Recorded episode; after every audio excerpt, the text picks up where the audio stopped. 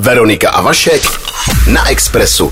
Centrum Locika pomáhá dětem, které zažívají násilí v rodině, ať už jako přímé oběti nebo jako svědci. No a právě tím, co se děje teď na Ukrajině, jsou svědky i toho, co se tam děje právě děti, a nás zajímá, jak se s těmi dětmi o tom rodiče a dospělí mohou bavit. Od toho máme v tuto chvíli na telefonu ředitelku Centra Locika, paní Petru Wünschovou. Přejeme hezký den. Dobrý den. Moc zdravím vás i posluchače, dobrý den. Dobrý den. Tak já mám první otázku, paní Wünschová, co se vlastně v té dětské dušičce, když vezmeme tady dítě od předškolního věku až třeba po teenagera, co se v ní v těchto dnech může odehrávat? Děti jsou velmi citlivé a vnímají, co se děje v okolí, co se děje v nás, jsou citlivé na naše prožívání a potřebují podporu dospělých, aby se v té situaci dobře zorientovali, aby nebyly zbytečně více úzkostné, než je potřeba.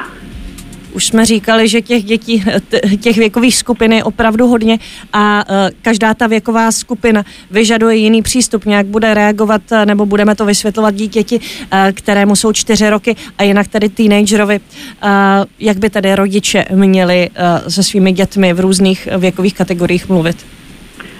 Oni vlastně ty principy jsou velmi podobné. Nejprve je velmi důležité, aby si rodič udělal čas pro sebe a vlastně zjistil, co on sám prožívá za emoce. Že myslím, že všichni z nás byli minulý týden a aktuálně i jsou zasaženi celou směsicí pocitů od úzkosti, bezmoce, steku, agrese a různých dalších pocitů, které naše děti velmi intenzivně vnímají i u nás, u rodičů. Čím jsou menší, tím více vnímají vlastně emoční naladění rodiče a v okamžiku, kdy sám rodič vyřeší tyto obavy a strachy, tak může jít ke svým dětem a vlastně být pro ně nějakou oporou a zeptat se, co oni o té situaci vědí, co si o ní myslí, jak se cítí a vlastně nějakým způsobem jim pomoci tu situaci zvládnout. Samozřejmě pokud jsou to malé děti do 3 let, 4leté, někdy 5leté, tak stačí jenom říct, že asi děti vidí, že teď maminka s tatínkem řeší nějaké problémy, že nejsou úplně ve své kůži, že třeba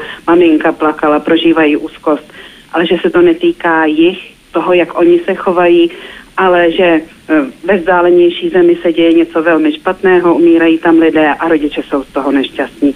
Vlastně vždy se vyplácí být vůči těm dětem autentický, mluvit i o svých pocitech, naslouchat jim a respektovat nějaké základní lidské hodnoty. Nevyplácí se vlastně snažit se děti před tím tématem zvýšeně chránit, nemluvit s nimi o tom, tvářit se, že se nic neděje. To platí ve všech věkových kategoriích. A máme být s tím tématem návodní, jakože máme oslovit nebo čekat, až nás děti vlastně sami se zeptají?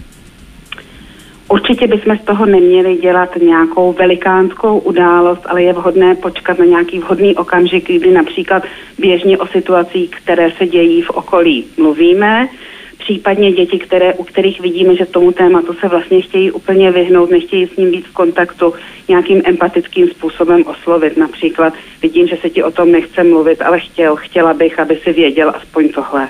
Mm. Co se týká sledování televize, tak zpravodajské kanály jsou plné opravdu otřesných záběrů. Udržovat děti od té televize daleko, nebo nikoliv? To je velmi důležité, co říkáte, zvlášť například v období před spaním. Je důležité, aby děti nebyly vystavené zbytečným traumatickým obrazům, které je zasahují i na všech úrovních. Děti mají mít informace, ale je zbytečné, aby viděli zbytečné traumatické detaily, například na sociálních sítích nebo i v televizích. Už jste zmiňovala, že by to rodiče neměli přehánět s tím, že se třeba budou s tím dítětem přehnaně mazlit. Je to tak, každé dítě zase vyžaduje jiný přístup. Jsou děti, které jsou více senzitivní, a jsou děti, které jsou méně senzitivní. Je to mazlení teďka jako třeba vhodné, nebo ne?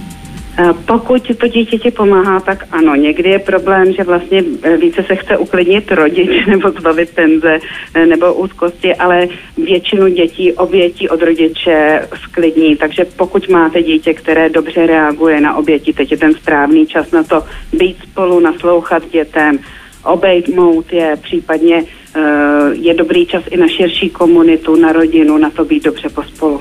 Poslední otázka, je dobré ty děti začlenit do nějakých těch aktů solidarity, aby si děti třeba vytřídily hračky pro ty děti ukrajinské nebo jim věnovali svoje oblečení, nějak je do toho prostě zapojit? Určitě důležitá je tam ta proaktivita, to, že dítě se vlastně necítí bezmocně, pasivně, že nemůže nic dělat a nemusí to být, že daruje své hračky, může třeba namalovat ukrajinskou vlajku a vyvěsit si ji do okna nebo jít s rodiči na nějakou akci pomoci, na demonstraci, případně být u toho, když třeba rodiče darují peníze. Cokoliv aktivního to dítě může udělat, aby se v tom necítilo bezmocně, velmi nápomocné v této době. Vy jste ředitelkou Centra Locika, které se právě zabývá jako násilím, které děti prožívají. Už se na vás někdo obrátil? Na nás se vlastně celý čtvrtek odpoledne a pátek obraceli jak rodiče, tak učitelé, tak třeba skaučtí vedoucí s tím, že vlastně přemýšlejí, jak vhodně o tomhle tématu s dětmi hovořit, jak řešit situace ve třídách, kam například chodí dohromady ukrajinské a ruské děti. A přestože to přímo není naše specializace, tak naše znalosti, které máme z oblasti traumatu a vlastně práce s násilím, byly dobře použitelné i v téhle oblasti. A máme moc hezké vlastně odezvy ode všech na informační materiály, které jsme vydali, jak v češtině, ukrajinštině i ruštině, tak vlastně třeba na webinář, který jsme dělali včera večer. My moc krát děkujeme, že jste nám věnovala čas, přejeme, ať se vám daří, ať těch telefonátů máte co nejméně, anebo naopak, ať můžeme mít jenom ty samé lepší zprávy. To byla Petra Wünschová, zakladatelka, ředitelka Centra Locika, kam se můžete obrátit i vy, třeba přes webovou stránku centrumlocika.cz. Děkujeme, přejeme hezký den. Hezký den. Taky děkuju, nashledanou. Veronika Avašek. Express FM.